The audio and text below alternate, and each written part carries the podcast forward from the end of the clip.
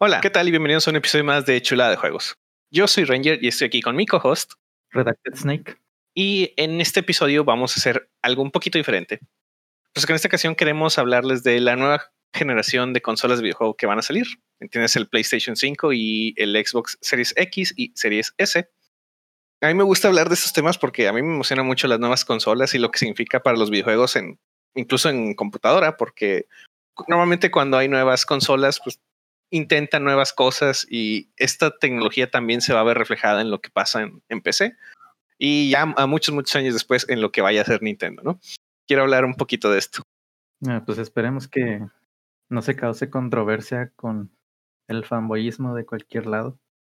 Eh, tengo consolas de Nintendo, tengo consolas de Sony, primordialmente juego en PC, pero no estoy peleado con Xbox, solo no he tenido ninguna consola de Xbox, pero no tengo ningún problema con ellos.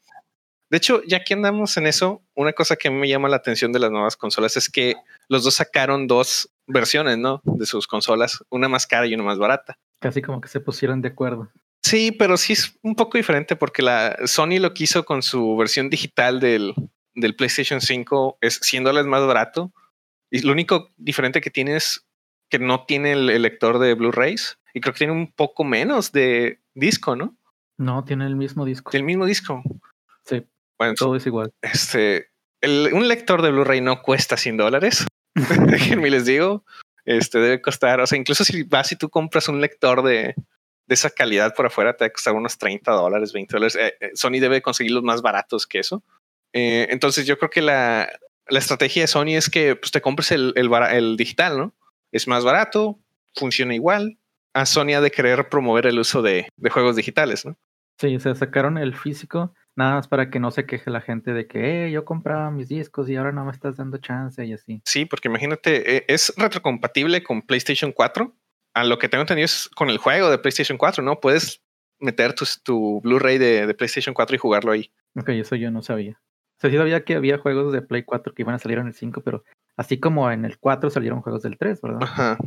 No, creo que sí es, sí es retrocompatible, pero solo con el 4. Lo que me llama la atención es que el PlayStation 1, 2 y 3, pues no, ¿verdad? Sí. Creo que el, 2 sí fue compatible con el 1.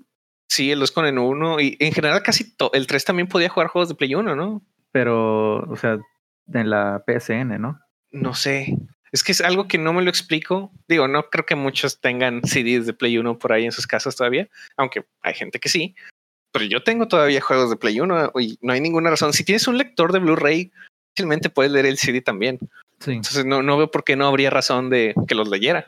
Sí, yo creo que pues por arquitectura, ¿no? O sea, porque pues a lo mejor era muy costoso emular a los otros plays. El PlayStation 3 sí te lo creo, que es costoso. Yo emulo el Play 3 en mi computadora y sí es, requieres eh, hardware relativamente poderoso para hacerlo. Y aún con el hardware poderoso, vi por ahí una entrevista con de los desarrolladores de RPCS 3 que es el emulador que uso de PlayStation y básicamente el único emulador de PlayStation 3 que hay, pues sí estuvieron de acuerdo con que a pesar de que ellos tienen un emulador funcionando, no es 100% compatible con todo, ¿no? Y como tiene todos estos problemas, porque la arquitectura de PlayStation 3 era bastante diferente, pues ellos entienden que Sony no se quiere meter en el problema de soportar un emulador genérico así. O sea, lo más probable es que saquen juegos de PlayStation 3 en la PSN, juegos que sepan que, que funcionan, ¿no? Sí. Entonces, pero los juegos de PlayStation 1 y PlayStation 2 son fácilmente emulables en computadora. O sea, literal, puedes correr emuladores de PlayStation 1 en, en, tu PSP o en tu PC Vita. Yo no creo que el PlayStation 5 no tenga la capacidad de emular el PlayStation 1, por lo menos. Sí, pero a lo mejor ya es más.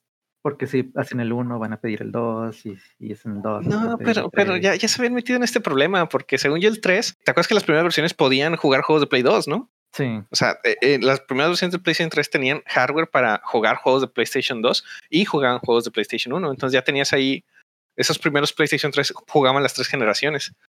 Y el PlayStation 4, no estoy seguro, pero vía PCN podías jugar juegos de Play 1 y Play 2. Hasta donde sea ahorita en el PlayStation 5, no puedes jugar de juegos de PlayStation 1. O sea, ni en la PCN. Sí, todavía no está confirmado. literal estoy, checando esto, pero sí, todavía no está confirmado. O sea, está confirmado los juegos de PlayStation 4. Físicos también. Puedes meter tu CD y digitales. Los juegos de PlayStation 3, PlayStation 2 y PlayStation 1 está todavía en veremos. Yo veo completamente viable que por software haya una actualización que permita jugar juegos de Play 1 y Play 2, tanto digitales como los físicos.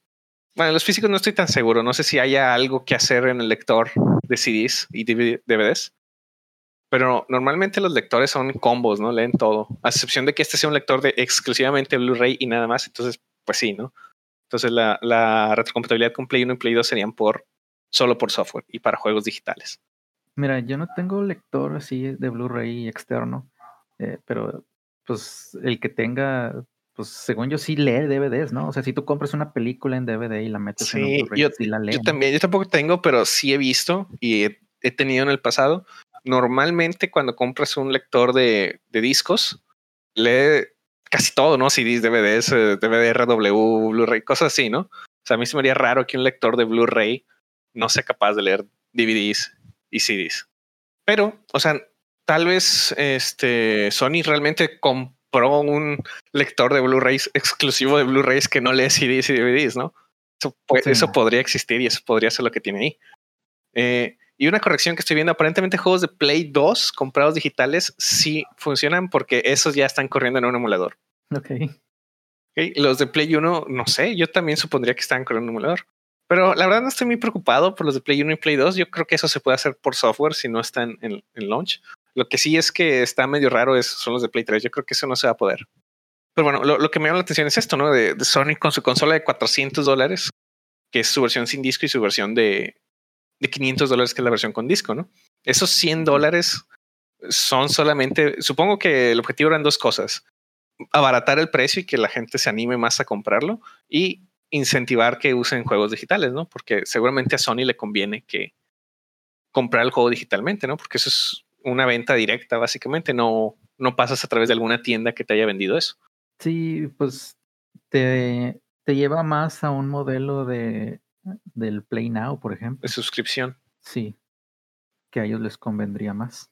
Sí, la verdad, ahorita no tengo planes de comprarme una consola porque es mi política siempre que cuando salen las consolas van a salir y van a tener dos juegos exclusivos, si bien te va, y va, a tardar meses esto en que salgan suficientes juegos como para que valga la pena comprarla, ¿no? Porque ahorita casi todos los juegos que van a salir, estoy que seguro que van a en PlayStation 4, o en caso de Xbox van a salir en Xbox One, One X o en una versión anterior.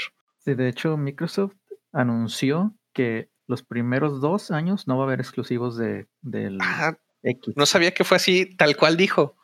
Sí, sí, sí. Ok. Pues fíjate que qué raro, o sea, porque Sony sí tiene exclusivas. Bueno, exclusivas, ¿no? Entre comillas, porque ¿qué es exclusivo del PlayStation 5? ¿Spider-Man Miles Morales? Pues exclusivo, exclusivo, ¿no? Porque está en el 4. Ajá, exclusivo de Sony, pero quién sabe. Quién sabe. O sea, realmente mi, mi idea con las consolas siempre es que el mero día que salen no vale la pena comprarlas. Va a, va a valer la pena en unos meses. ¿Cuántos meses? Ya dependerá de, de cada quien. Por lado de Microsoft, supongo que no dos años, y por lado de Sony, a lo mejor seis meses, un año en lo que salen suficientes juegos que tú digas, ah, quiero jugarlo aquí, ¿no? Sí, creo que van a sacar uno de Horizon Zero Dawn, pero no estoy seguro de si va a salir para Play 4. Creo que sí. Yo supongo que sí. Y también el God of War, que también estoy en las mismas. Es que imagínate sacar un juego exclusivo para PlayStation 5 ahorita, ¿no? O sea, con. Mm, supongo que se va a vender bien, no creo que se venda mal, pero Imagínate sacar un juego para que te gusta 20 mil personas, 50 mil personas, 100 mil personas que tienen la consola contra los no sé qué tantos millones que tienen el PlayStation 4. Sí. Simplemente no, no es económico. Las ventas serían muy, muy bajas por la poca gente que tiene la, la consola, ¿no? Entonces, de momento, todo lo puedes jugar en tu PlayStation 4 o en tu consola de generación anterior. Pero es que a la vez, o sea, ocupas dar un incentivo para comprarla. O sea, a lo mejor ahorita poquitas personas la van a comprar que son los que tienen dinero así para poder tirar. Eh, pero pues los demás no van a comprarla porque no hay que jugar. Entonces, si les das un juego bueno y que nomás está ahí, ese puede hacer la diferencia. Sin duda, o sea, en algún momento van a sacar juegos exclusivos de PlayStation 5. Yo supongo que el, remake de, de Demon Souls es exclusivo de PlayStation 5. No estoy seguro cuándo va a salir, no creo que sea un, juego de lanzamiento o creo que va a salir un poco después, a días o semanas. Pero hasta donde yo sé ahorita es exclusiva de PlayStation 5. Pero ese juego estoy casi seguro que lo pagó completamente Sony y Sony está completamente ok con que ese juego no saque dinero ahorita. ese es el juego que está ahí nada más por eh, para que compres la consola, ¿no? Pero eso porque es de Sony, la IP es de Sony y Sony seguramente pagó el desarrollo.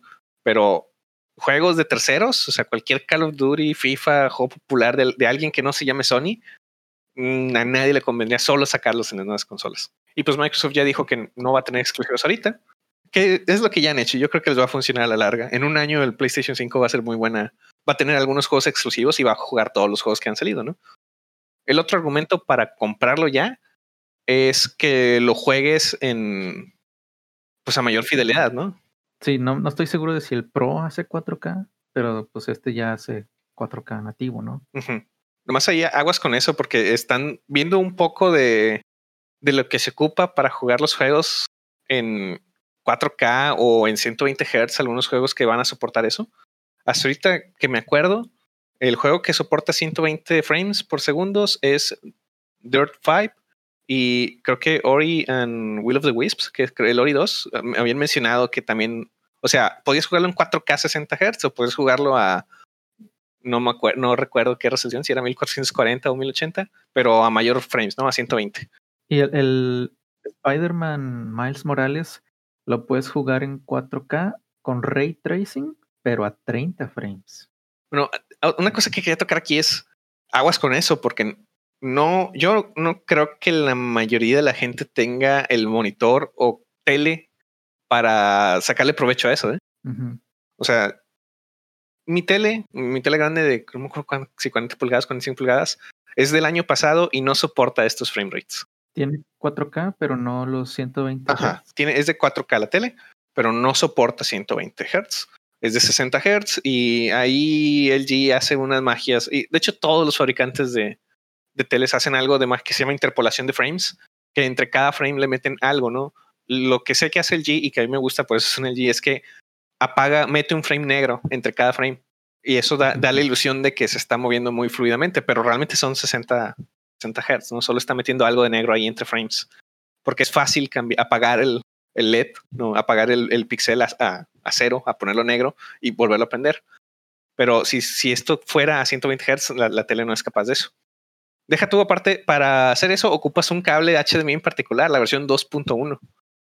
Estoy bastante seguro que mi tele es 1.4, casi 1.4 eh, es el más popular. Y, o sea, esto es una tele modelo del año pasado. Para tener una tele que soporte esos, esos ocupas una, ocupas una tele súper nueva y bastante cara. Entonces yo creo que la mayoría de la gente no tiene teles 4K, pero no tiene teles 4K que soporten altos frame rates. Sí, yo ni tengo 4K. Sí. Entonces, pues qué, qué bueno que las consolas permiten todo esto, pero antes también de que si van, están pensando a comprar una consola, también tengan en, cuenta que tienen que actualizar su tele. Muy probablemente, o monitor. Aunque bueno, si la mayoría de los juegos, por lo que estoy viendo, dan opciones así como que lo puedes a 4K tal o lo puedes a menor resolución, pero con estas otras cosas, ¿no? Eso a mí se me hace padre porque me da la opción de, elegir qué quiero, porque algunos juegos, y a mí me gusta mucho que estén a frame rates altos, pero no todos los juegos tienen sentido. O sea, un juego como un RPG o algo que es por turnos, no necesito que esté a 120 Hz, no, no, no, va a pasar nada, solo es un menú. Pero otros juegos como los juegos 3D de acción o de peleas, eso sí se benefician de un frame rate alto. Entonces a mí me gusta que me den la opción, pero yo creo que ahorita esa opción está ahí para futuro porque la mayoría de la gente no tiene teles que pueda tomar ventaja de esto tomando el tema de, estas eh, opciones que están dando, ya habíamos visto en el PlayStation 4, y particularmente en su versión Pro y en la versión de Xbox One X, juegos que te daban a elegir entre 60 frames o mejor imagen, ¿no? ¿Qué opinas tú de, de, estas opciones? ¿Crees que es algo bueno para la gente? ¿O crees que es algo que la gente no ni va a saber de qué se trata y solo va a prender su juego y como venga, ahí va? Yo creo que la gran mayoría no, no va a saber qué hacer. Este, y bueno, yo por ejemplo que, que no tengo 4K, nomás voy a, querer que se vea con 60 Hz y ya, ¿verdad? Eh, pero pues igual, no sé si, si la gente se ponga a cambiarle el setting para ver qué tanta diferencia se ve. Por lo que he visto de, de Xbox, tiene o sea, el mismo Xbox tiene un muy bonito ayudante que te dice, o sea, tu tele puede hacer esto, ¿no? Y, y es solamente una pantalla donde seleccionas tu resolución y tu frame rate. Está muy amigable, la verdad. Yo creo que sí hay gente, con, gente común podría ver eso y, y picarla ahí para llegar a lo que tiene, ¿no? Pero yo creo que mucha gente ni, ni siquiera va a ver ese menú nunca. No, yo, yo ni tuve el Pro, entonces no sé cómo te lo pone, ¿verdad? Pero pues sí, o sea, normalmente si vas a andar con consola, pues es porque no te quieres meter a, settings, ¿verdad? O quieres jugar nada más y ya.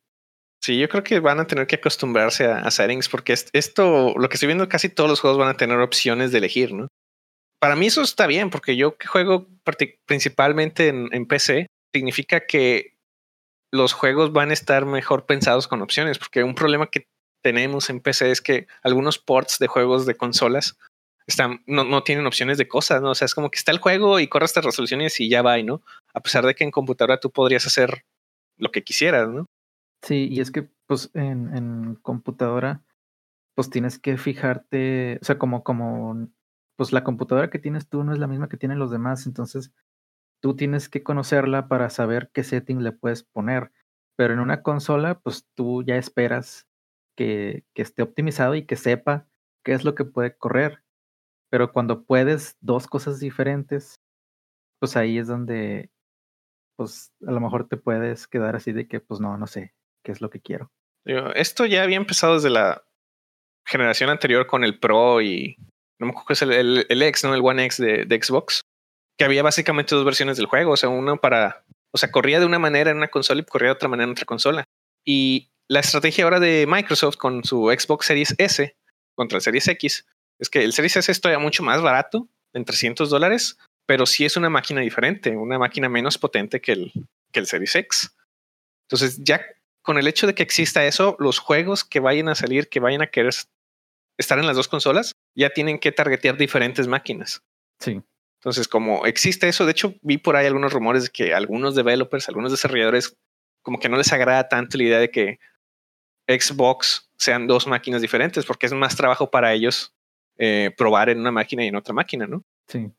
Pero para mí, como consumidor, a mí se me hace muy bien porque eso me da a mí la opción de, uno, comprarme la máquina más barata, si eso es lo que quiero. Si mi console, si mi tele no soporta, no es 4K o no soporta altos, alto jertaje para estos juegos, pues de nada me sirve comprarme la máquina de 500 dólares y me puedo comprar la de 300 dólares.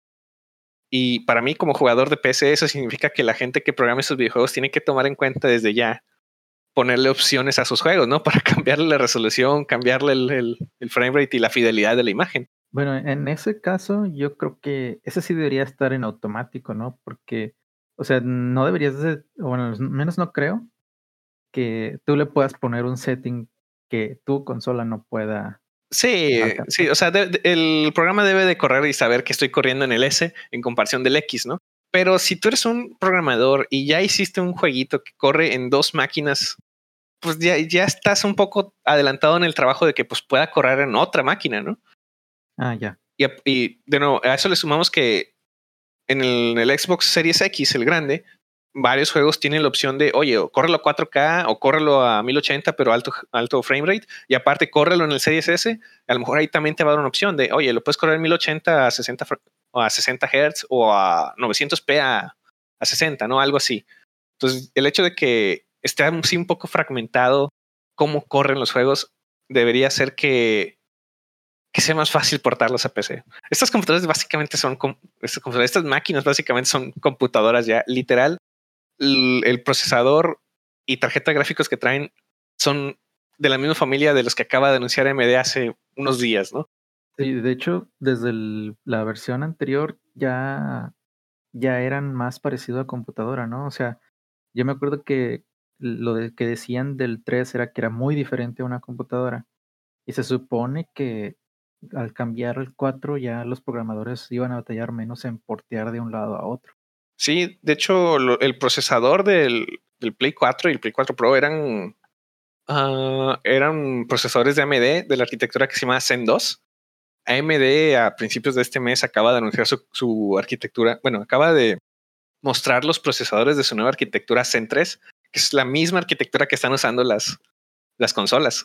Ok. Es un procesador que eh, evolucionó igual que las consolas. O sea, no hubo nada intermedio. Pues sí, o sea, en las conferencias de, Sony en particular, pero en las de Microsoft también, eh, ambos trabajaron con AMD para tener disponibles estos procesadores. O sea, esto AMD obviamente ya tenía desde hace un par de años anunciado que tal año va a salir la, la, nueva arquitectura, ¿no? Esto está planeado con varios años de antelación.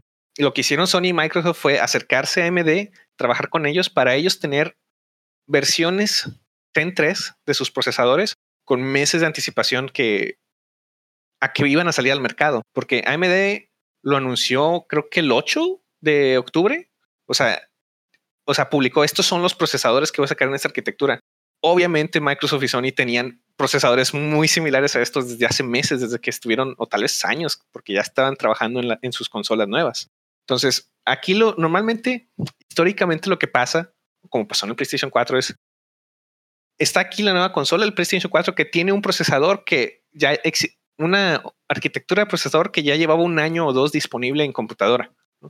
Entonces, por eso cuando salen esas consolas, pues estaban un poco desactualizadas con respecto a lo que existe en el ambiente de computadoras. Esta generación no, básicamente están saliendo a la par. Estos procesadores de AMD van a, fueron anunciados hace un mes, van a salir a la venta el 5 de noviembre y al mismo tiempo van a estar disponibles en, consolas, ¿no? Entonces, desde ese punto de vista, esta generación de, de, consolas a mí se me hace muy, muy competitiva con PC, ¿eh? porque están usando literalmente el mismo hardware que acaban de anunciar para la de AMD, ¿no? De esta nueva generación. Mm, ya. Claro que hay un poco de diferencias, ¿no? Porque AMD no hace estas consolas, Microsoft y Sony le, le agregan cosas, ¿no? Eh, como los discos de estado sólido y su arquitectura de estos. Y, pero otra cosa que hay que tener en consideración es que las consolas corren a, a menores velocidades que, que, una, que una computadora. Esto porque eh, si corres tu procesador a todo lo que da, simplemente es más, eh, se calienta más. Y las consolas tienen como que un target de, ¿sabes qué? Yo voy a funcionar con 300 watts y me voy a calentar tanto y me voy a enfriar así, ¿no? En, en PC no es tan fijo eso, realmente podemos correr a mayor velocidades y ponle abanicos, ¿no? No importa qué, tú métele abanicos, métele enfriamiento por líquido y va a funcionar bien. El el Play se enfocó bastante en el enfriamiento. O sea, tiene bastantes cosas que, o sea, tanto el, los tubos estos que, que son para disipar y el abanico y también las, las, no sé cómo llamarles, pero pues donde se almacena el polvo que sí. Ah, sí, eso está muy padre. Este, algo que ha sido popular en, computadoras desde hace ya un par de años es Uh, puesto que las computadoras corren más caliente que las consolas porque están corriendo a mayores velocidades con más cosas ahí adentro, pues normalmente pones varios abanicos, no solo uno como regularmente pasa en las consolas. Pero algo que es bien popular desde hace ya un par de años es filtrar el aire que le entra al, al, a la máquina, ¿no? Con filtros magnéticos que lo pones y el aire que entra, pues entra sin polvo y de vez en cuando limpias tu filtro. Sony no puso un filtro, pero sí puso, está diseñado de tal manera que el aire sigue ciertas líneas y tiene como que espacios para que se acumule el polvo, de tal forma que tú si le quitas la carcasa de lado, que es nada más una vista, tienes acceso ahí a ese, a ese lugar, ¿no? Y fácilmente le puedes sacar la, la pelusa y el polvo que se ha acumulado ahí. Y también, o sea, ya tienes el abanico ahí directo, o sea, no me acuerdo cómo era en el Play 4 porque nunca me animé a abrirlo, pero sí me acuerdo que llegué en algún momento a ver video de cómo limpiar el abanico y se me hizo que era muy difícil para mí. Y dije, no, mejor no lo hago. Sí, en PlayStation 5 y también vi un poco de Xbox, están bastante más fáciles de desarmar y no ocupas herramienta particular, ¿no? Con par de desarmadores lo logras. No como algunas laptops y algunos otros electrodomésticos que tienen, usan tornillos particulares raros que la, mucha gente no va a tener en un desarmador de eso, ¿no? Entonces estas máquinas sí están cada vez más parecidas a una computadora. Pero eso es algo bueno porque sí le han, sí le han metido algo de algo bastante diseño de enfriamiento a las máquinas. Sony también algo que, que, hizo fue agregar este metal líquido para enfriar. Metal líquido no es algo que yo haya usado. Sé que existe. Podrías tú comprar metal líquido para enfriar tu computadora, pero yo nunca lo he usado porque pues es un problema, ¿no? O sea, si problema del metal líquido es que si se chorrea, va a causar cortos con el resto del sistema. Sí. Entonces, Sony ha agregado una solución ahí para que supuestamente evitar esto. Yo no creo que tenga problemas. Hasta donde sé, existen un par de laptops así de, de muy buen nivel que usan, que usan este material ya y no, no tuvieron problemas. Así que yo no creo que Sony tenga problemas, pero sí es algo ambicioso de Sony eh, querer enfriar así su, su consola. Sí, y el Xbox, no estoy muy seguro que también maneje sus temperaturas, pero según esto, si le pones la mano encima, eh, sí calienta, pero no quema. Sí, digo, como, si pasas 300 watts por, por cualquier cosa, o sea, si tú le una computadora la, la desarmas y le agarras el procesador, pues está caliente, ¿verdad? Obviamente. De hecho, mi tarjeta de video en particular, yo he agarrado así el disipador y está no caliente, quema. O sea, sí se llegan a calentar mucho. En particular, esa vez tuve unos problemas con los abanicos de la tarjeta de video y se estaba calentando mucho. Cuando la intenté, se empezó a apagar e intenté quitarla. Eh, estaba súper caliente y no, ahí fue cuando, cuando me di cuenta que sí, que los abanicos ya no estaban funcionando correctamente. Okay. Pero todo, todo, lo que he visto de, de Xbox y de Sony me, me, hace pensar que no van a tener problemas de calentamiento como Microsoft tuvo en algún momento. Y ni de ruido, porque una cosa que vi videos del PlayStation 4 Pro haciendo un ruido sal. El, el mío hace mucho ruido y es normal. Sí, también, o sea, es algo que a mí en particular no me molesta mucho el ruido, porque normalmente voy a jugar con audífonos o algo, pero sí es, es preocupante, ¿no? Que esté ahí la máquina haciendo un ruido enorme mientras tú nada más estás acá. Sí. Y luego aquí mínimo, o sea, si se te llega a, pues a, que ocupes darle mantenimiento al abanico, pues está de fácil acceso. Y otra cosa que está de fácil acceso en las dos y que otra y que han mencionado mucho en su en su marketing es el disco duro de estado sólido. Ah, sí. Eh, creo que este Sony tiene como 100 100 gigas menos, pero en, en, bueno, en el caso de Sony le puedes meter una memoria extra que tú solito se la puedes eh, instalar. Y en el caso de Microsoft eh, desarrollaron una, pues un slot, un lugar donde meter unas eh, memorias propietarias que tú puedes, así como una memory card, tal cual, de hecho hasta se parece, ¿no? Sí, más que están carillas. Sí, pues son discos de estado sólido de, de muy buen rendimiento, ¿no? Para ahora, Sony, Sony puedes desarmar y instalarlo en estado sólido así tal cual, como el formato que usas en tu computadora, pero creo que Sony va a sacar así como que una lista de estos discos son soportados, ¿no? O sea, tienen que cumplir ciertos requisitos, cierta certificación los discos, no puede ser cualquiera. Ah, sí, o sea, sí hay un setting pero ese setting, o sea, si tú ya existen discos que lo cumplen y, por ejemplo, están en 150 dólares, que pues ponle que sí es algo caro, pero los de Microsoft, o sea, los, las que usa el Xbox son de 400, es otra consola. Sí, de hecho, eso es de lo que más me preocupa en las nuevas consolas, porque pues yo llevo ya varios años usando un estado sólido en mi, en mi computadora, ¿no? Y este es el rendimiento que yo espero de, de mis aparatos, ¿no? Los celulares también usan memoria flash que es también bastante rápida. Entonces las consolas se animaron a, por fin tener discos de estado sólido, pero se fueron por la versión más premium y más cara de estos discos. Pues igual, o sea, así como en los procesadores y tarjetas de video, pues es para que rinda, ¿no? O sea, porque como dijiste tú que ya estaban obsoletados, o sea, más o menos obsoletos, eh, las, las consolas anteriores, pues no quieren que les pase muy rápido en esto. Sí, yo creo que estas consolas sin dudas van a ser uh, vigentes durante más tiempo. De verdad tiene hardware muy, muy, muy, muy al día, incluso en lo que hay en computadoras, así que espero que esta generación dure los tres o cuatro años. Eh, no, creo que en dos años vayan a sacar un PlayStation 5 Pro o un Xbox Series Z. No, sé qué plan tenga Microsoft ahí y particularmente porque va a tomar un poco de tiempo en que la gente actualice sus, sus teles, sus monitores a algo que realmente le saque el beneficio a sus consolas. Pero bueno, aparte del costo de aumentar tu, tu, almacenamiento, es que creo que el Xbox, el Xbox, termina con como 812 o algo así gigas disponibles para ti, ¿no? Ya, ya con el sistema operativo dando. Según lo que yo he visto, el Xbox sí tiene el Tera completo. El Play es el que tiene 825 para ti. Ok. Ahora, puesto que los juegos están pensados en ser jugados en estos discos, eso significa que es, esto sí no sé y no, no he encontrado la respuesta. Es que si yo compro un juego de Xbox Series X o un PlayStation 5 y yo meto ese Blu-ray en mi, en mi consola, ¿se tiene que instalar? Yo supongo que sí, eso pasaba ya en el Play 4. Bueno, si, si todo es forzoso de que se instale, es muy poquito espacio. Sí, obviamente vas a tener que borrar cosas. Sí, digo, es algo que, que ya siempre pasa en, en, en, consolas, ¿no? Pero con, con juegos como Call of Duty pesando 100 gigas solitos, ¿no?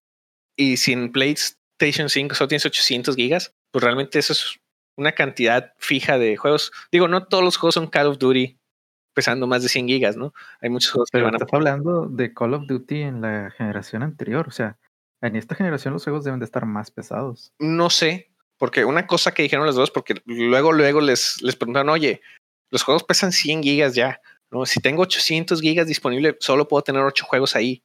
Y no, solo, no es solo que solo pueda tener 8 juegos, es que si tengo que instalar mis juegos físicos y tengo algunos juegos digitales, pues no puedo tener todo ahí, voy a tener que estar o, comprar espacio extra o borrar cosas y demás, ¿no? Y mi experiencia con los, sistemas, con los sistemas operativos es que van a crecer a lo largo del tiempo. Eh, así como, no sé si recuerdas cuando los celulares eh, eran de 16 gigas o 32 gigas de almacenamiento. Sí. Y a mí me llegó a pasar con celulares viejos que si actualizabas la, tu versión de Android ya no te cabía nada porque Android pesaba cada vez más. Sí, de hecho, yo, sé, yo tenía un celular de, de 8 y tenía 4 de sistema. Y luego compré uno de 16 y tenía 8 de sistema. Y luego así, o sea, casi siempre se va como a la mitad de lo que tienes. Esperemos que, Microsoft y Sony hagan buen trabajo con su sistema operativo, porque no me gustaría que a lo largo de la vida útil de estas consolas el sistema operativo fuera creciendo en tamaño y al final del día, o sea, en tres años, si te compras un Series X, lo, lo pones, lo actualizas y esas 800 o un tera que tenías, ah, ahora sí son 800 gigas, ¿no? Porque 200 gigas se las ha comido el sistema con actualizaciones de los últimos tres años, ¿no? O sea, eso ya es completamente dependiente de Microsoft y Sony. Espero que hagan un buen trabajo con ello. Pero mi experiencia me dice, tanto en celulares como en sistemas operativos en computadora, es que los sistemas operativos tienden a crecer muy, muy rápidamente. Con todos esos updates de estabilización de sistemas. Ajá.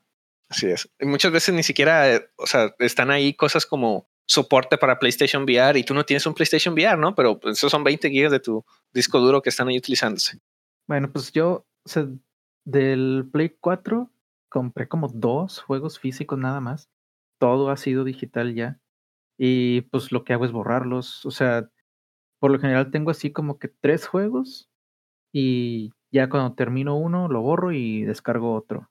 Y ya, así me la he pasado y no he tenido ningún problema. Sí, yo también. Depende del tipo de juegos que juegues, pero sí, yo tampoco tengo así como que 10 juegos instalados al mismo tiempo, ¿verdad? Realmente juegas un par de juegos así multiplayer que quieres instalados y pues estoy jugando uno o dos juegos de single player, ¿no? Entonces realmente con cinco o seis juegos que pueda tener ahí es suficiente para lo que esté haciendo en ese momento. Pero si tú eres una persona que juega mucho, mucho y quiere todo ahí disponible y juegas muchos juegos en línea diferentes, pues ahí así, yo creo que lo, lo que esperan que hagas es que compres un disco duro externo. O sea, o la memoria particular de, del Series X. Yo creo que sí se arma con 800 gigas. Yo, yo creo que también.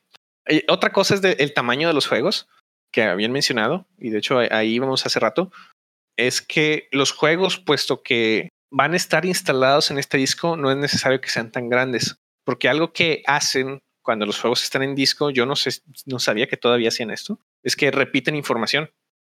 Como tu juego está instalado en un disco duro, que es un disco, está girando, entonces a veces ocupas información que está en un lado de un disco, a veces está en otro lado del, del disco, y pues el cabezal que lee tarda algo de tiempo en moverse de punto A a punto B, ¿no? También si de repente estás parado en un punto y dices, ah, está, acabas de pasar esa sección de datos, el disco tiene que dar toda la vuelta para que puedas leer esa sección de datos.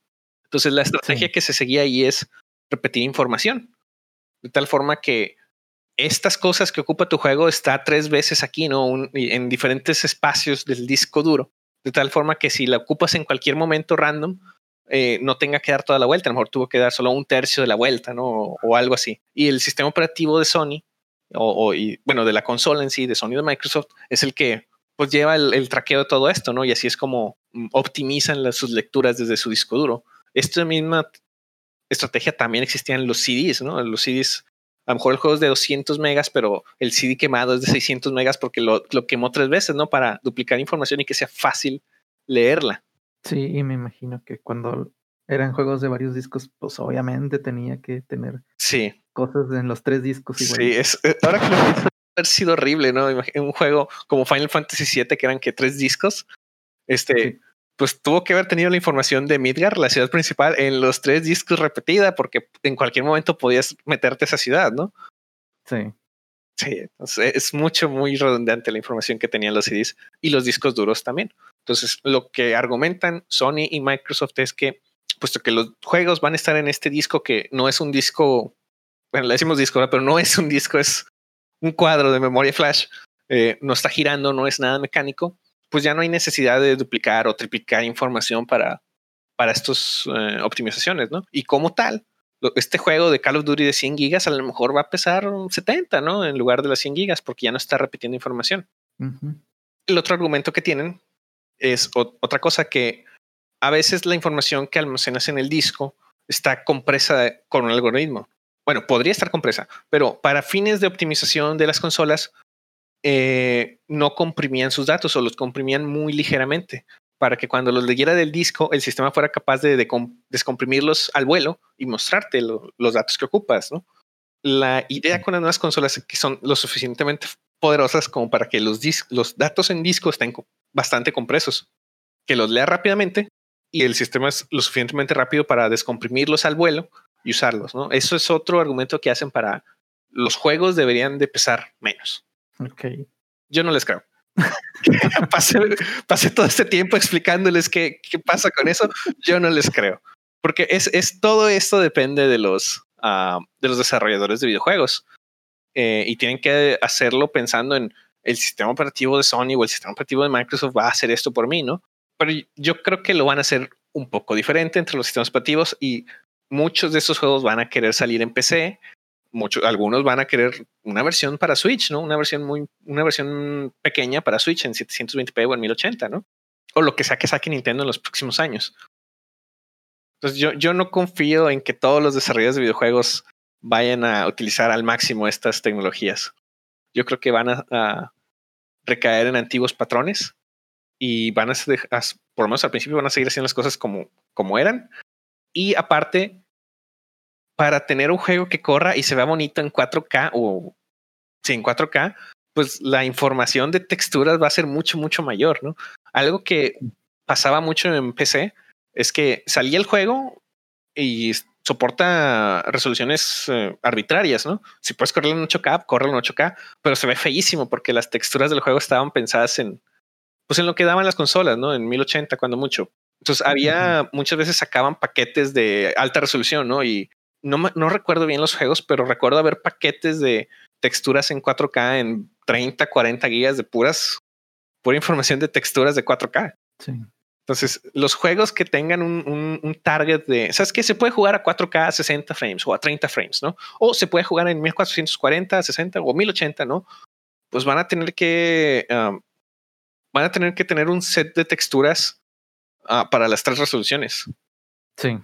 No es necesario, pero si tú haces un set de texturas pensado en 1080, pues se va a ver de cierta manera, ¿no? Y si lo cambias a 4K, a lo mejor ya no se va a ver tan bien. Entonces, yo creo que mínimo si van a tener dos sets de datos y eso podría inflar mucho más el peso de los juegos de lo que las supuestas ganancias de comprimir y de y de no duplicar información podrían ahorrarte, ¿no? Y se vería feo si hacen texturas de 4K, pero el, pues el juego las, las manda a 1080. Mm, no se vería feo. De hecho, se vería bastante bien. Una de las técnicas que existen en, y que ya lleva varios años es, eh, le llaman downsamplear las texturas. O sea, tú no tienes un monitor 4K, tu monitor es 1080, pero a lo mejor tu máquina sí es capaz de, procesar esas texturas 4K, ¿no? Solo que no tienes un monitor que le saque provecho. Una cosa que pueden hacer es, que Ponlo en 4K y se, van a hacer más pequeñas cuando te los salgan en pantalla, pero se van a ver muy, muy bien porque realmente la, imagen original que la textura original era de 4K y tú la estás viendo en 1080p, se va a ver súper delimitada y con nada de... Si has visto esos, cuando haces un zoom muy, muy grande, una foto, una imagen o un video, se ven como que los piquitos, ¿no? De los píxeles. Sí. Bueno, e, eso es eh, aliasing, ¿no? Hay estrategias de anti-aliasing que es por software, pero lo que podías hacer es este downsampler. ¿Sabes qué? Si tu máquina puede sacar frames a 4K y tu monitor es de 1080, pues yo te los rebajo a 1080 y se van a ver muy, muy, muy bien. Eso se puede. Y yo creo que las consolas van a ser capaces de hacerlo. Pero igual el tema del... Yo dudo que saquen como solo un set de texturas de 4K. Porque algunos juegos no van a... No, no van a tener un target de 4K. Y o parte del rendimiento para hacerlo correr a, mayores frame rates en menores resoluciones va a ser texturas más pequeñas, porque con texturas más pequeñas, pues es menos tiempo de lectura y puedes hacerlo más rápido, ¿no? Entonces, yo estoy dudoso de que los juegos eh, bajen de tamaño. Bueno, pues esperemos. espero estar mal, espero que. Espero estar mal, pero la verdad yo creo que se van a quedar a tamaños ya muy, muy parecidos a los que ya hay ahorita. No creo que se vayan a bajar nada de tamaño. Tal vez hasta crezcan un poco por, por las texturas en 4K. Y bueno, otro de los temas que quería tocar eran los controles. ¿Qué opinas tú de los controles? ¿Has visto algo de, del DualSense y del nuevo control de Xbox que hasta donde yo sé tiene un nombre los controles de Xbox? Creo que no. Y de hecho, pues ya llevan tres generaciones que los controles se ven igualitos en Xbox. Eh, a mí el control de Xbox no me gusta porque el pad siempre se me ha hecho muy flojo y que el, que el stick esté arriba en lugar de a la derecha, a veces me hace dar eh, una vuelta que no quiero. O sea, yo estoy según dándole para abajo, pero... Le dice la derecha, Sí, sí, sí. Eso me pasa mucho. Pues, hay gente que le gusta mucho que estén así no simétricos, ¿eh? Los sticks. No recuerdo bien cuál era la justificación de que los sticks deberían ser asimétricos, pero hay gente que le gusta mucho eso. Bueno, y el control de Xbox tiene algo que es eh, Input Latency, eh, Dynamic Input Latency, algo así se llama. Y pues según esto, pues te ayuda a que tu, mm, ¿cómo decirle? Pues que tener más, más control, porque va a reducir tu, entre comillas, lag que eso no lo tiene el, de Play 5. No, no, sabía eso, pero normalmente, o sea, no, no, no me gusta llamarle lag porque no, no es lag per se. La latencia es cuando presionas un botón, la, la señal digital pues tiene que moverse a través del cable o a través de Bluetooth hasta tu consola y luego tu consola tiene que procesar esa señal y hacer algo y pasarle esa señal de control al juego, ¿no? Entonces hay un tiempo en lo que se pasa esto, ¿no? Pero normalmente esos tiempos son muy, muy, muy pequeños, como para que los puedas notar. Sí ha habido casos de juegos con, con bugs o no tan optimizados en eso que, que tenía, tenía algo de que presionas un botón y pasa mucho tiempo en lo en que pasa la opción en pantalla, ¿no? Pero eso normalmente es, es, el juego, ¿no? El juego está haciendo algo mal, se está tardando mucho en procesar la señal. Los cables y Bluetooth han sido lo suficientemente rápidos para mandar esta señal durante pues, ya bastante tiempo, ¿no? Bueno, pues, no sé exactamente cómo lo haga, pero se supone que esto te va a ayudar en eso. O sea, en eso mismo que dices tú, te va a ayudar. Y bueno, el, de Play, pues no tiene eso, pero pues eh, tiene los, este, las resistencias dinámicas. Esos, que, esos gatillos. Sí. Que, bueno, eh, tiene lo de los gatillos, que son eso, esas resistencias dinámicas, y aparte cambian la manera en que vibra el control. O sea, antes pues vibraba y ya, ¿no? A lo mejor había variación en intensidad, pero aquí digamos que hay variación en forma, que es muy difícil de explicar, pero se supone que si tu personaje está caminando en arena, tú puedes sentir una vibración de cierta manera, y si tu personaje camina en metal, tú sientes una vibración como con eco. O sea, se supone que pues te adentra más, ¿no? Porque va a tener una vibración dependiendo del contexto del juego. Sí, es algo parecido a el HD Rumble de Nintendo Switch, que para ser sinceros realmente, o sea, sí se siente padre la, la vibración sí puede. Eh, un juego que lo usaba era Mario, Super Mario Party. Hay juegos que vibran de cierta manera para una cosa o contra otra cosa. Entonces, sí es muy difícil de explicar, pero lo sientes en la mano, ¿no? Y por lo que es visto y escuchado, el, el, el DualSense, pues tiene este tipo de, de vibraciones, ¿no? Ahora, no sé qué tan útil vaya a ser, porque algo de que quiero que quería comentar es que Sony cada generación le mete algo diferente a su control. A veces bueno, a veces malo, pero casi nunca termina siendo usado. Nomás para hacer así el, el recuento de los daños es en los controles de Play 2 los botones eran sensibles a la presión. Dependiendo de qué tan fuerte presionabas el, el botón, podían hacer cosas diferentes. Y juegos como Gran Turismo usaban su aceleración con eso, ¿no? O sea, podías presionar más fuerte al, al botón y acelerar y presionar a fondo el pedal, ¿no? Y Metal Gear Solid 2 también usaba de estas cosas, ¿no? Sí, podías apuntar. O sea, si no presionabas el cuadro por completo, podías apuntar y con eso hacías el hold up sin disparar. Eh, ya presionándolo por completo, ahora sí ya disparabas.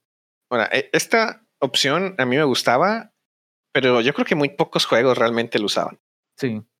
A tal grado que el, el DualShock 3, el control de PlayStation 3, ya no tenía botones uh, con sensibilidad de presión, eran botones digitales. Presionaban o no presionaban. Sí, y el 3 pues tuvo el, la manera en que mueves el control Sí, tenía sus sensores, esos raros que le llamaban Six Axis, que de nuevo solamente jugué dos juegos que lo usaron para algo. El primero fue Folklore, que era una exclusiva de PlayStation 3. Muy buen juego, por cierto, que trata de que peleas contra demonios, contra apariciones, no sé. Pero lo que haces es que tienes que mover tu control de PlayStation 3 de cierta manera, ¿no? Para, para pelear contra él. De repente es arriba abajo, luego hacia los lados, luego gíralo así, ¿no? Y está padre.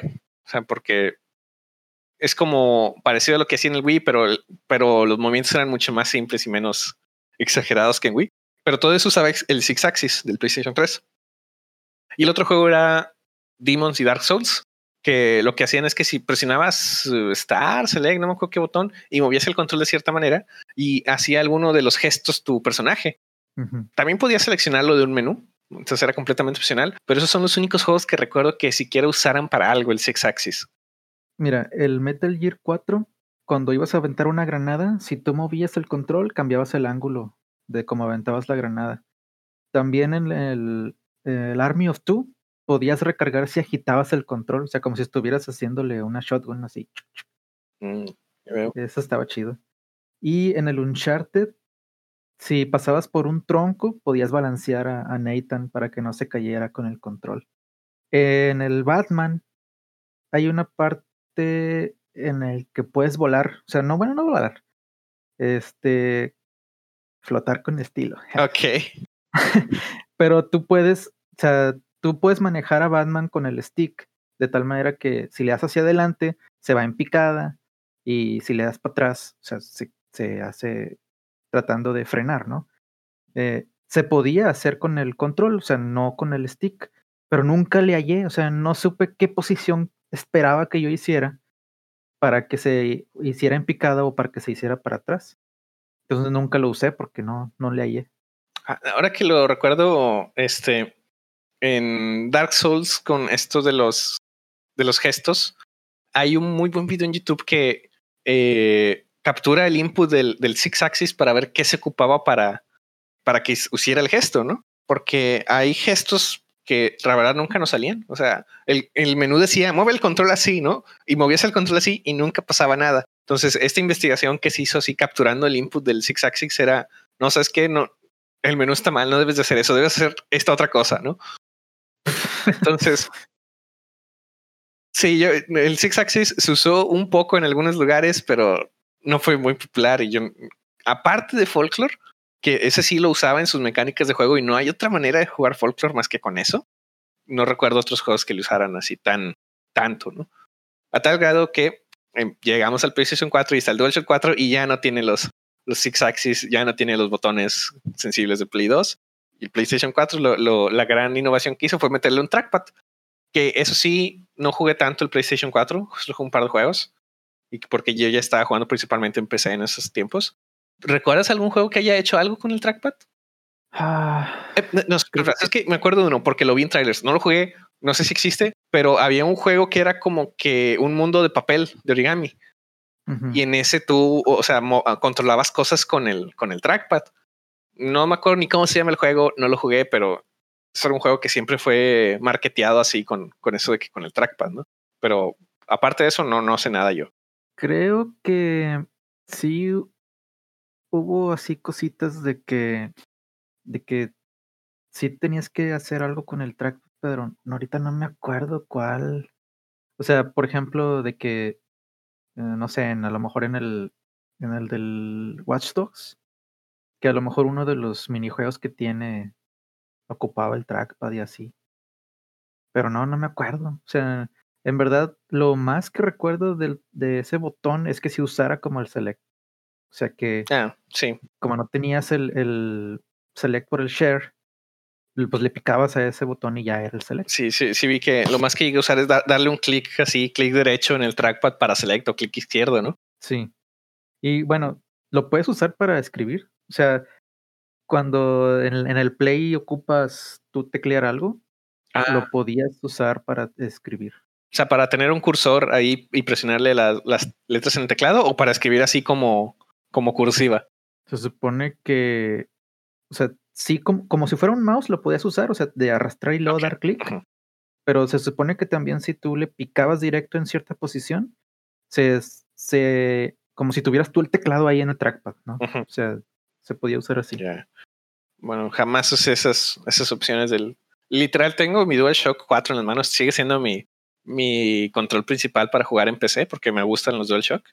Este, pero sí, el, trackpad es muy, muy poco útil. Si prendo unos programas aquí en mi compu, puedo usarlo de, mouse, ¿eh? pero no, no es algo que, que, sea útil muy seguido. Oye, y seguro que no tiene Six Axis el Play 4, porque yo me acuerdo que en el Infamous tú podías eh, usar un spray y la manera en que usabas ese spray tenías que agitar el control, o sea, como si fuera la lata. Según yo, sí debe tener algo, pero pues ya nunca se usó para nada. O sea, sí tiene sensores de, giroscopios y demás, el, el, DualShock 4, ¿no? Técnicamente, este, podrías usarlo como un six axis, ¿no? Pero yo, o sea, ya, ya nadie mencionó nada de esto, ya no hay juegos pensados con, incluso juegos como Dark Souls 2 y cosas así que en su versión de PlayStation 3 usaban el Six Axis para sus gestos, en, PlayStation 4 ya no lo usaban. Entonces, a lo mejor sí hay algo de hardware ahí disponible para por temas de retrocompatibilidad, pero pues ya no lo usaban para nada. Y lo que querían usar ahora era el trackpad, pero no fue muy popular casi. De hecho, estoy sorprendido que el DualSense tenga un trackpad todavía. Sí, y de mm, el Detroit Become Human, había unas revistas que te topabas. Eh, cambiabas de página haciéndole slide. Ok. Y ya. Eso, fue todo el uso. bueno, yo supongo que está en el DualSense por motivos de retrocompatibilidad. O todos los juegos de PlayStation 4 son jugables en PlayStation 5 y algunos llegaron a usar los el trackpad para algo, pues ahí está, ¿no? Pero ahora el, el, el gimmick de Sony esta generación son sus, triggers con, feedback, ¿no? Que se pueden hasta trabar dependiendo de lo que estés haciendo. Que está chido. En, un juego, mejor sea de Play 2, pero tú podías, te das cuenta que tenías que levantar pesas, ¿no? Y, y, las pesas las levantabas con el L2 y el R2. Entonces le picabas muchas veces y las levantabas, ¿no? Pero conforme más lo hacías, pues el vato se cansaba, ¿no? Entonces ocupabas más botonazos eh, para levantar pesas. Aquí lo podrían cambiar a que en lugar de ocupar más botonazos, pues es más difícil dar el botón. Esté más duro el botón. Ajá. Sí, no me molesta y hasta se me hace que va a ser divertido en algunos juegos, pero yo creo que va a sufrir el mismo destino que las otras gimmicks de los controles de Sony, en el cual al principio lo van a usar algunos juegos y para el final de la generación ya nadie se va a acordar que se podía hacer eso. Sí, pues vamos a tener que depender de, los exclusivos para que les den un uso chido a mí me, bueno, me molestan, pero sí me preocupan un poco ese tipo de cosas, esos gimmicks de controles, porque luego a futuro yo voy a querer rejugar este juego que jugué hace 10 años como, como yo he hecho, ya ven que siempre les menciono que son muchos emuladores y demás. Este, y por ejemplo, Folklore no tengo ni idea de cómo lo voy a jugar. Tengo Folklore, tengo el Play 3, o sea, tengo que conectar mi Play 3. El único problema de eso es que mi DualShock 3 creo que está descompuesto. Entonces, ocupo comprar un control DualShock 3 para jugar Folklore. No sé si hay forma de emular esto de alguna manera. estoy seguro. Mm, Entonces, no. También, o sea, juegos que hayan usado el trackpad en PlayStation 4, si los quisieras jugar en otra plataforma, pues ya no tienes ese trackpad, ¿no? ¿Cómo le van a hacer? O sea, tienen, el desarrollador tienen que sacar ports o cosas que, que ya no usen eso, ¿no? Lo que creo que va a pasar con los triggers es, pues eso mismo, ¿no? O sea, realmente creo que no van a ser tan importantes, así que no, no va a importar. O sea, al final del día, yo dudo que Call of Duty le meta que se te trabe el trigger, porque esto tiene que también correr en, en- en Xbox, ¿no? Entonces en Xbox no va a haber eso. Y de hecho, si yo fuera un jugador de shooter competitivo, pues no quiero ni siquiera que tenga la posibilidad de que se me, se me trabe el trigger, ¿no? sí, O sea, es algo que solo se va a usar en, en juegos single player casi casi. sí, y prácticamente en los exclusivos nada más. Creo que va a sufrir el mismo, el mismo destino que todas estas innovaciones de control de Sony, en el que solo los usa Sony un par de años y luego ya todos los más lo ignoran. Pues espero que sí hagan cosas chidas, pero no obligatorias. O sea, como dices tú, de que pues el folclore, quién sabe cómo se va a hacer. Pero por ejemplo, a mí me gustaba recargar así. O sea, podías recargar con el cuadro, ahí estaba la funcionalidad. Pero a mí me gustaba agitar el control para recargar. Sí, yo, yo creo que, bueno, que sea opcional es la mejor manera de implementarlo, pero no hay forma de hacer que tu trigger se trabe opcionalmente. Pues sí. Entonces, realmente creo que algunos juegos de, de Sony van a tener eh, ahí cosas de que, ah, o sea, se te trabó. No, yo creo que en algunos juegos single player o de, de contenido así de, de historia muy fuerte va a ser útil eso, ¿no? Pero ningún juego que, te- que use multiplayer va a usar esa, esa opción, porque no hay forma de hacerlo opcional. Sí. Y la otra cosa que tiene es el, el, el HD Rumble, no, no le llaman así, pero el haptic feedba- feedback, ¿no? que es lo que le llaman. Eso se me hace que sí está padre y está padre porque no creo que vayan, o sea, no es necesario para que lo juegues, solo va a estar padre, ¿no? Sí, a mí me gusta que, como que te meta en el juego.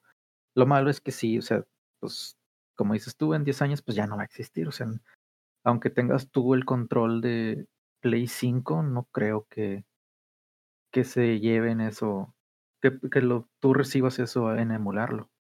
Sí, digo, quién sabe, ¿verdad? Todo se puede en, emulación con suficiente tiempo y desarrollo, pero Sony es el que tiene que darle soporte a estas, a estas cosas a lo largo del tiempo, ¿no? Porque si yo ahorita, suponiendo que agregan soporte de PlayStation 2 a PlayStation 5, ¿no? Lo compro digital y compro Metal Gear Solid 2, el hardware no existe para que funcione como funcionaba originalmente.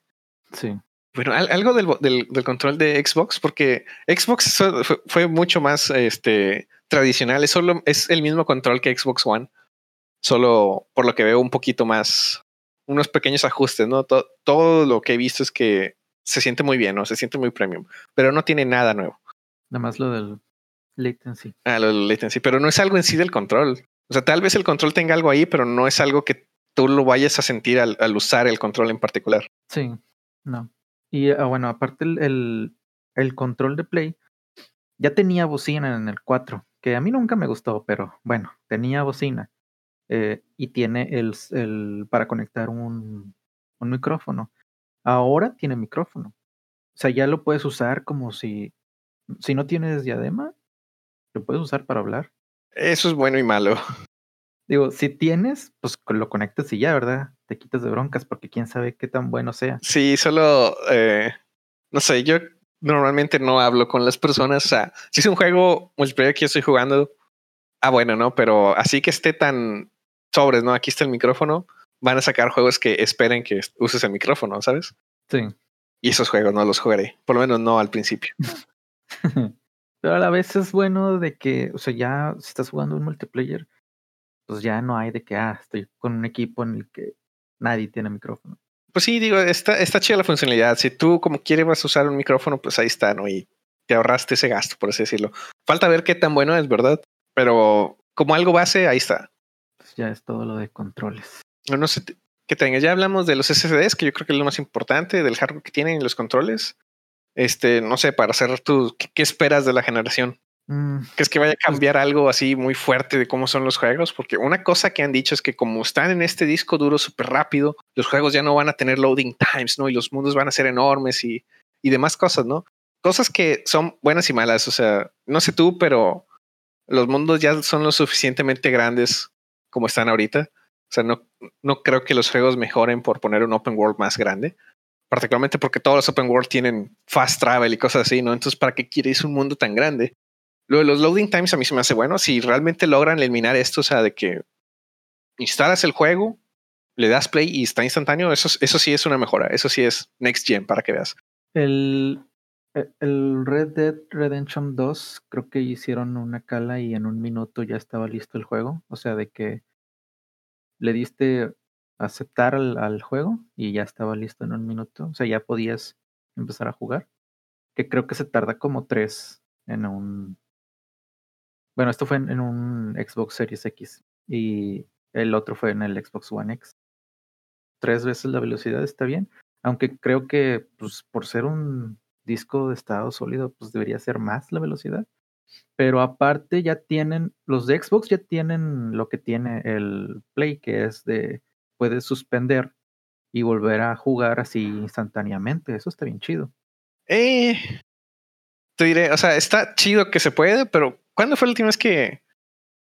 Bueno, mira, una cosa es que se pueda suspender, o sea, que, que tú digas, ah, ¿sabes qué? Uh, tengo que hacer algo, le pongo pausa y le pongo suspender a mi consola y cuando regrese le, le quito el suspender y en segundos ya estoy donde me quedé. Eso está muy chido. Eh, cosa que no hay un equivalente en PC, ¿no? Porque puedes suspender tu máquina, pero no va a ser uh, tan agradable como con una consola. Este, porque, o sea, la máquina se puede suspender y va a regresar rápido, pero el juego no va a saber qué pasó. Sí. Es algo que tiene que programarse en el juego también. Um, pero una cosa que vi que tenían, y creo que tienen los dos, es el de, bueno, voy a suspender este juego y deja me voy a este otro juego y lo suspende ese juego y luego deje prendo otro. ¿Cuántos juegos abiertos tiene alguien? Ah, bueno, para empezar, en el Play no se puede más de uno. O sea, lo que puedes es suspender y, no sé, abrir el, el YouTube o apagar el, eh, bueno, suspender la consola. Este, y regresar al juego. No puedes abrir otro juego y regresar al anterior. Esto sí se va a poder en este. Pero, o sea, puede ser útil en cuanto a que yo estoy jugando single player y luego me invitan a jugar algo multiplayer, pues me voy y luego me regreso y sin problemas, ¿verdad? Pero tampoco va a ser como que, ah, tengo mis 10 juegos y, me caigo entre Deja aprendo los 10, ¿no? ¿Quién hace eso? ¿O quién dijo, ah, sí, quiero tener un FIFA, Call of Duty, estos dos juegos indie, este juego multi... O sea, no es algo que yo le, le vea valor, la verdad. ¿eh? O sea, el hecho de que se pueda suspender un juego ah, eso sí está chido, ¿no? Porque tienes que pausar, tienes que hacer algo de verdad, ¿no? Eso está, eso está bien. Pero eso de tengo tres juegos prendidos y me cambio entre ellos así en segundos, no, no le veo, no le veo gran valor. Bueno, y otra cosa es que el, el UI de, de, PlayStation se me hace que está bien lleno de cosas inútiles. O sea, al menos en, en lo que mostraron fuera así de que están jugando Little Big Planet ah, y Sí, sí. Tienes el menú y tienes así un montón de cosas de que, ah, te faltó hacer esto y aquí te decimos cómo hacerlo y acá tus amigos están jugando y no sé qué. Sí, a mí también se me hizo un poco exagerado el, ah, no, pues búscalo en YouTube, ¿no? Y se te pone el video de YouTube en una esquinita, ¿no? El, Picture in Picture Mode le llaman, eh, para que no tengas que salirte de tu consola a buscar qué onda con eso, ¿no? Eso a mí se me hizo exageradísimo. De nuevo, si, yo creo que es de las cosas que se oyen bien chido en tu cabeza, que ah, con ganas, ¿no? En lugar de usar mi celular para entrar a la wiki y ver qué pedo con esto, este, pues lo hago directo en la consola, ¿no? Y bueno, no estoy seguro, pero creo que esos son parte del juego, ¿no? O sea, el, el Play no va a ir a buscar cómo se hace, sino que en el juego ya están grabados los videos con los tips. Sí. Eh, lo que, eh, yo creo que va a pasar lo mismo que con los triggers activos algunos juegos de Sony lo van a hacer y todos los demás lo van a ignorar. Y va a ser un feature que va a estar ahí y algunos juegos lo van a usar y ya ah, qué padre, pero cuando salga el PlayStation 6 y sea retrocompatible con estos juegos, no lo van a tener y nadie se va a acordar y nadie le va a importar. Ah, y una cosa que sí se me hizo chido es que normalmente tú puedes tomar fotos en el Play y pues no sé, las publicas o lo que sea. Pero ahora si haces eso y mandas la foto a tus amigos, el juego ya sabe que las cosas que estás tomando foto son spoiler sensitive o no. Entonces, si son spoiler sensitive, las personas no las ven así directo. Sí, sí le pueden picar y decirle sí lo quiero ver, pero, o sea, no les va a aparecer así, tal cual. Ok, eso está padre. No, no, yo nunca he sido muy sensible a spoilers, pero está padre la idea. Sí, digo, o sea, obviamente es para si tú lo haces, ¿verdad? No, no si te lo hacen a ti. Sí. Que por cierto, ya el, el Xbox ahora ya va a tener su botón de share. No sé si va a tener un botón extra de options. Ah, quién sabe. Yo no vi cambios en el control. En fin, suficiente de controles que, que no han cambiado. ¿Qué más? ¿Qué más nos falta de las consolas? Bueno, pues igual y ya mencionaste que el, que el Series S tiene menos eh, capacidades que el, que el normal. Pero el digital de, de Play y el normal de Play no tienen ninguna diferencia. Sí, la verdad, si yo fuera a comprar algo ahorita, yo me decanto por el Series S. ¿eh? Sí, o sea, porque pues ni le vas a sacar el provecho completo. O sea, no, no tengo una tele para jugar las cosas a 120 Hz. Si el, el Series S lo, logra sacar las, las imágenes a 1080, 60 Hz bien, eh, con eso me doy por servido, la verdad. Y el tamaño es muy diferente. O sea, a pesar de que o sea, las specs no son tan diferentes, este, el tamaño es como una cuarta parte, ¿no? Sí, está muy, muy pequeño el, el, el Series S. Lo cual, y los dos plays están iguales. Sí, son enormes. Ah, y por cierto, ya ves que para ponerlo acostado tienes que cambiarle el, la manera en que se pone el soporte, ¿no? Y por ahí había visto, o sea, como la burla de que, ah, si quiero jugar con el Xbox acostado, nada más lo acuesto. Y si quiero jugar con el Play acostado, tengo que sacarlo, eso, y lo, lo pongo acá, ¿no? Pero eso toma un minuto. O sea, no lo voy a andar cambiando de posición constantemente. Sí, no, no sé quién juega así, ¿no? Que hoy parado, hoy acostado. O sea, lo pones una vez y ahí se queda en tu, abajo de tu tele o un lado de, en tu setup, ¿no? Y no lo andas moviendo. Sí, entonces, no, no es importante. Así es, Microsoft, te pasaste con esa. y bueno, pues tú tienes plan de, o sea, ¿cuál consola te interesaría más a ti? Ah, pues yo me voy por el Play porque, bueno, mira, yo te digo mi historia, yo compré el Play 1, no sabía de la existencia del Xbox, o a lo mejor ni existía, sí salió primero el Play 1, ¿no? Ah, no, creo que sí, fue primero el Play 1. Bueno, pues comprando el Play 1 ya no iba a comprar el Xbox.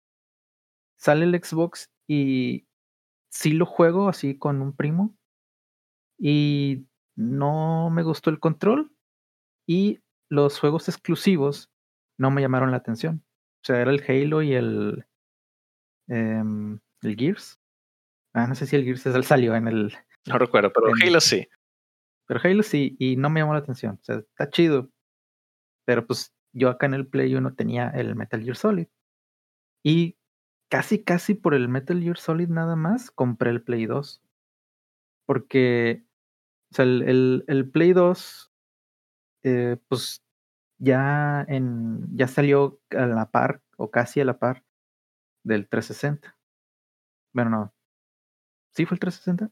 Sí, sí, eran, eran de esa generación. Creo que el 360 salió después, pero er, son de esa generación. Sí, bueno, entonces, este, pues, como iba a salir el Metal Gear 2, dije, no, pues, Play 2. Entonces, eh, pues ahí sale el Gears, que tampoco me llamó la atención salen más Halos que no me llamaron la atención. Y acá sale el God of War, que de hecho del Play 1 también hubo un God of War. Ese me gustó, pues también lo seguí por eso. Y ya sale el Play 3 y pues ya no, no le vi sentido al, al Xbox. O sea, yo me fui por el Play 3, por los Metal Gears, por las exclusivas, ¿no? O sea, el Play 4 también. Y ahorita yo me iría por el Play 5. Sí, no sé si me lo voy a comprar. Sea, yo ahorita ando jugando en laptop. Eh, pero si me compro uno, yo creo que sería el 5, porque aunque no tenga tan buenos specs que el, que el Xbox, por las exclusivas. O sea, el Spider-Man, yo lo jugué el, el 1, estuvo muy chido. Eh, el God of War de, entre comillas, 2 se ve que va a estar chido. Eh, ya no va a haber Metal Gears, pero... Esperemos que no haya. Porque ah. ya no, no recuerdas ya Metal Gear Survive. No lo jugué. Claro que no, nadie lo jugó. es que ah, si pueden sacar un buen Metal Gear, no, sé por qué. No, pero no, confío en lo absoluto en Konami. Yo espero que ya lo dejen por, las buenas. Podrían mínimo sacar un remake de los otros Metal Gears, aunque sea, o sea, un solo juego que tenga el 1, el 2 y el Solid. pero con el engine de el 5. Sí, un HD Collection como lo hicieron en Play 3, ¿no? pero, pero no un HD Collection, o sea, que hagan un remake, o sea, con el motor de, del 5, esos tres juegos juntos. Ah, o sea, es genial, pero dudo que Konami esté interesado en eso ahorita. Sí, pero o sea, sacas que si hacen eso, pues no ocupan a Kojima, o sea, ya tienen, eh, digamos, la historia y obviamente tienen el, el, engine. Pues mira, eso, eso no le ayudó a Twin Snakes, ¿eh? o sea, tú, ya sabes de primera mano que pueden hacer un, un, remake o un remaster de un juego que ya tienen y arruinarlo. Y que ya lo han hecho en el pasado. Entonces, sí, o sea, Konami yo creo que ya no está interesado en hacer videojuegos y la verdad, eh, pues que ya que lo deje ahí. A mí lo único que me gustaría de ellos es que hagan disponibles todos los Metal Gear en, en la plataforma, ¿sabes? Sí.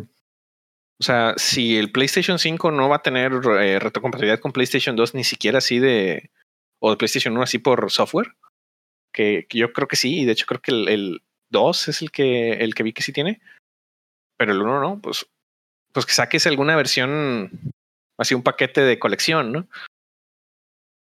Una forma fácil de. Ah, quiero, quiero jugar Peace Walker, ¿no? O, o algo así que, que también portaron a Play 3, creo. Peace Walker, sí. Porque yo ahorita si quisiera jugar todos los Metal Gear tengo que andar saltando de plataformas. De aquí voy a jugar este, aquí voy a jugar este, aquí voy a jugar este, ¿no? O como Metal Gear que Solid 4 que solo está en Play 3, ¿no?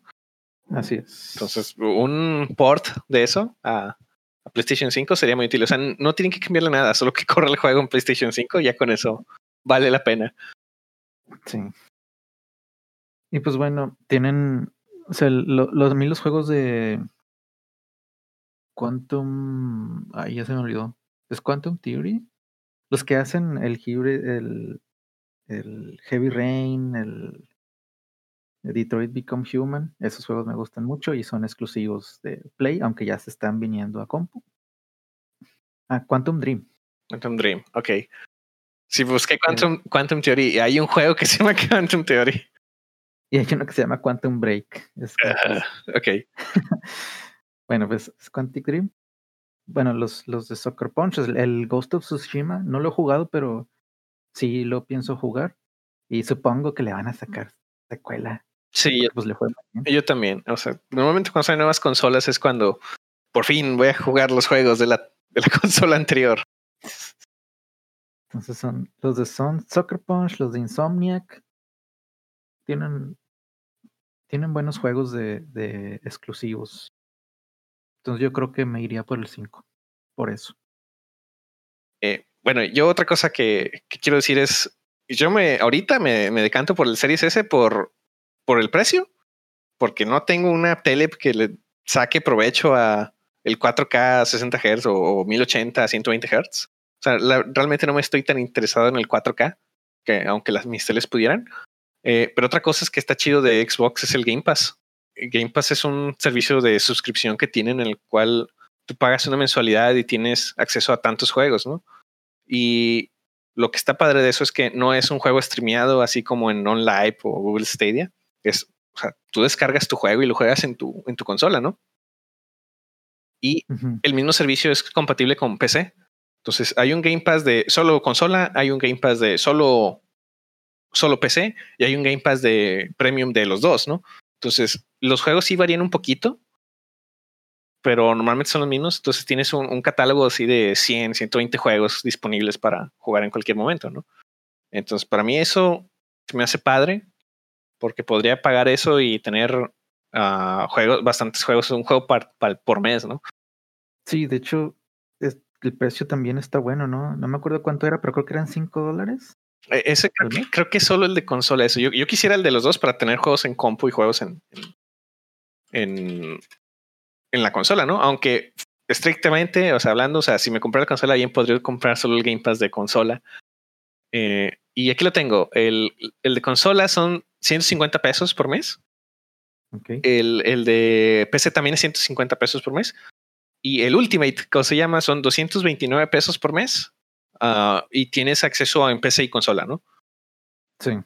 Entonces, realmente no es mucho más caro el, el Ultimate, así que yo me iría por ese. Pero por, bueno, supongamos que el de consola para, para ser justos para, para, la, para la consola en sí, ¿no? Entonces, por 150 pesos, con que juegues un juego al mes de esto, pues estás, estás rentando un juego a 150, ¿no? Básicamente, porque creo que los juegos no son tuyos. Y por lo que he visto, los juegos, o sea, están como que en una rotación. Ah, yo pensé que se quedaban. O sea. Llegan a sacar juegos. No estoy seguro bien cómo, pero ahorita si te metes al, catálogo, este, hay un montón de juegos y son buenos juegos. No es así como que puro juego indie de 5 dólares, ¿no?